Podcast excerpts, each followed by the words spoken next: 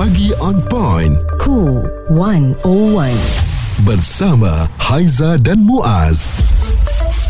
25 September 2023 adalah Hari Farmasis Sedunia. Ha, mungkin ada yang tak tahu kan dan bila sentuh tentang farmasis ini ataupun mereka yang berada di kaunter ubat tu kan anda kena tahu mereka bukan sekadar beri ubat. Ini ada dikongsikan oleh seorang pengguna media sosial X Afiq Abdul Malik. Dia kata tak boleh brain langsung lah apabila ada farmasis yang keluarkan MC. Boleh keluarkan surat MC eh? Dia orang bukan doktor ke yang keluarkan surat MC? Itu yang peliknya eh walaupun uh, tak diberitahu di mana sebenarnya tempat farmasis itu mengeluarkan MC uh, tapi ramai yang tak berpuas hati lah mm-hmm. kerana tugas farmasi ini memang selalunya tertakluk kepada pemberian ubat dan juga menasihatkan ubat-ubat yeah. yang sesuai untuk kita kan. Uh, jadi uh, mungkin bila kita sebut mengenai farmasi alalang Haiza dah mm-hmm. hari farmasi hari ini kan kita meraihkan mereka yang bergelar sebagai farmasis ni apa sebenarnya tugas mereka eh yang hmm. mungkin orang luar yang tak nampak ya. um, lebih luas lagi daripada hanya memberikan ubat. Betul. Kalau kita pergi ke kaunter ni nak ambil ubat ni selalunya yang kita tahu dia orang akan check IC, Mm-mm. dia nak tanya betul ke nombor IC berapa tolong baca kita akan baca, Mm-mm. nama siapa kita akan baca dan dia akan tanda di setiap apa yang kita cakap tu tahu dekat Mm-mm. dia punya borang tu dan baru dia akan keluarkan ubat yang dah di advise oleh doktor. Lepas tu baru dia bagi tahulah macam mana nak makan ubat ni segala-segala segala dan surat MC yang dikeluarkan itu juga adalah daripada doktor bukan daripada dia eh. Semuanya kita akan tanyakan kepada seorang pegawai farmasi. Sebentar saja lagi apa Mm-mm. sebenarnya tugas farmasis sebenar? Perbualan menyeluruh bersama Haiza dan Muaz. Pagi on point, cool 101 semasa dan sosial. Hari ini nak ucapkan kepada anda semualah selamat Hari Farmasi Sedunia pada hari ini. Hmm. Uh, kepada anda, kita semua sudah maklum lah kalau ditanya apa jawatan ataupun tugas anda sebagai ahli farmasi ini, uh, selalunya mengeluarkan ubat-ubatan dengan uh, preskripsi daripada doktor, memberikan yeah. nasihat tentang penggunaan yang betul dan kesan sampingan ubat, melakukan kajian tentang ubat-ubatan baru hmm. serta menjaga rekod farmasi dengan teliti. Ya, yeah, dan nak jadi seorang farmasis ni bukan mudah bersama dengan Puan Nur Shaniza Zaini, Pegawai Farmasi Klinik Kesihatan Jelebu Negeri Sembilan. Ahli farmasi, rakan ubat anda. Jadi sebagai pengenalan kan Puan, permulaan perjalanan seorang ahli farmasi ni macam mana? Tak semudah seperti yang kita fikirkan, betul tak? Ah betul tu. Okey macam mana nak jadi ahli farmasi ni? First kali orang tu kena ada degree lah, kena sambung belajar, kena ada ijazah sarjana muda. Dalam tu uh, dekat dekat institut yang diiktiraf oleh lembaga farmasi Malaysia. Tak kisahlah oh. dalam negara ke, uh, luar negara ke, uh, ada uh-huh. certain universiti sahaja. Hmm. Jadi uh, betul tu.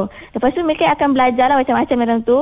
Uh, lepas habis belajar dia orang akan uh, perlu uh, perlu lulus apa periksaan perundangan ha ada law forensic exam. Sebab hmm. ber, bila bekerja berkaitan ubat ni kita kena ada berkaitan apa ada akta dadah semua kan? Benar. Ha, hmm. ha, betul. Kena kena lulus law forensic exam. Lepas tu uh, kena berdaftar dengan lembaga farmasi Malaysia. Ha, lepas daripada daftar kena jalani latihan sebagai PRP di institut yang sama. Uh, institut hmm. yang diiktiraf oleh lembaga farmasi. Bukan Malaysia. mudah banyak hmm. peringkat ya kerana kita nak bagi ubat kat orang ni. Betul. Takut tersalah pula kan. Ha, jadi berapa lama latihan tu puan? Uh, tu sekurang-kurangnya setahun lah uh, PRP tu. Hmm. Uh, lepas habis setahun dia akan uh, jadi FRP, fully registered pharmacist lepas tu kena renew lesen every year. Oh. Puan, ha. selalu kan kita tengok kalau farmasi, yalah kita bukanlah nak merendahkan tetapi ahli farmasi ni selalu dia duduk kat kaunter ubat, dia bagi ubat je. Tapi ha, kita perlu fahamkan kepada pendengar termasuklah Haiza dan Muaz juga tugas farmasis ini bukan hanya sekadar membekalkan ubat. Ramai orang salah faham kat situ kata farmasi ni bagi ubat je dekat kaunter tapi sebenarnya di sebalik kaunter tu ah, banyak lagi benda berlaku lah. Okey, saya bagi contoh eh.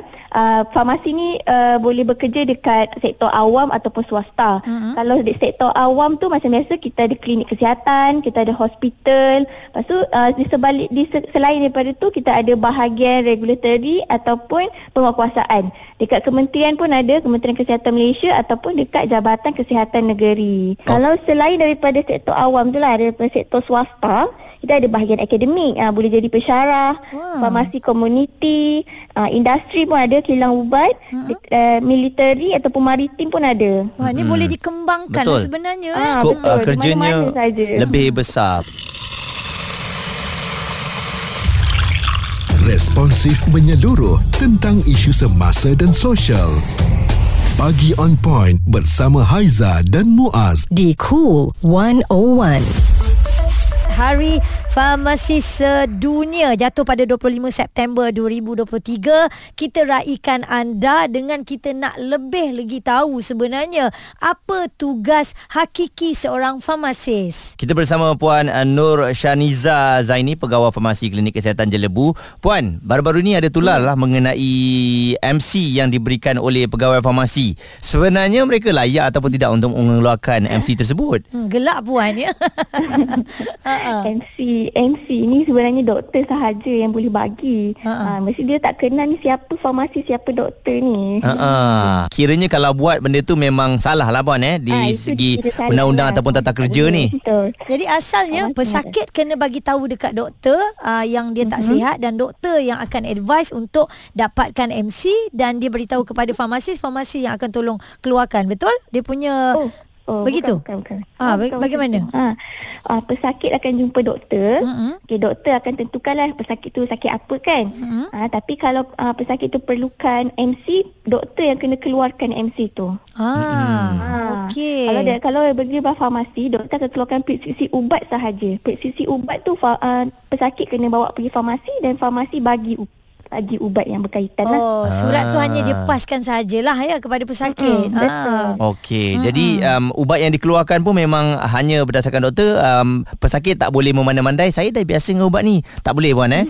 Selalunya? Betul. Kalau dekat uh, klinik kesihatan ataupun hospital, kami akan bagi ubat hmm. uh, yang yang doktor ada tulis kat preskripsi ubat sahaja. Hmm. Uh, jadi, kalau dekat kaunter, tiba-tiba farmasi, apa pesakit kata, oh saya nak ubat ni lah, saya nak ubat hmm. tu. Uh, itu kena confirmkan dengan doktor dulu. Betul hmm tak. Ha, ha ini okay. memang selalu terjadi Aiza. Ha, Kadang-kadang nampak ya, bergaduh-gaduh dekat apa kaunter ubat tu. Yalah farmasis tak nak bagi sewenang-wenangnya kan. Ha, jadi apa yang ha, ha jadi apa yang boleh puan uh, beri uh, peringatan sedikit kepada pengguna juga kepada pesakit yang berada di klinik um, apabila berjumpa dengan farmasis ni puan? Bagi saya uh, bila berjumpa dengan farmasi tu kita kami ni kira last station kiranya lepas pesakit jumpa doktor jumpa uh, misi nurse dekat klinik kesihatan tu last kali uh, dia, dia akan jumpa farmasi mm-hmm. jadi kalau lambat sedikit tu kena fahamlah sebab kami bukan sahaja sediakan ubat tu dari dari daripada terima preskripsi kita akan sediakan ubat kita akan cek ubat tu dulu mm-hmm. uh, betul-betul semua sesuai ke tak dengan pesakit tu baru uh, kami akan lepaskan ubat tu kepada pesakit mm-hmm. jadi kena faham sikitlah kalau ada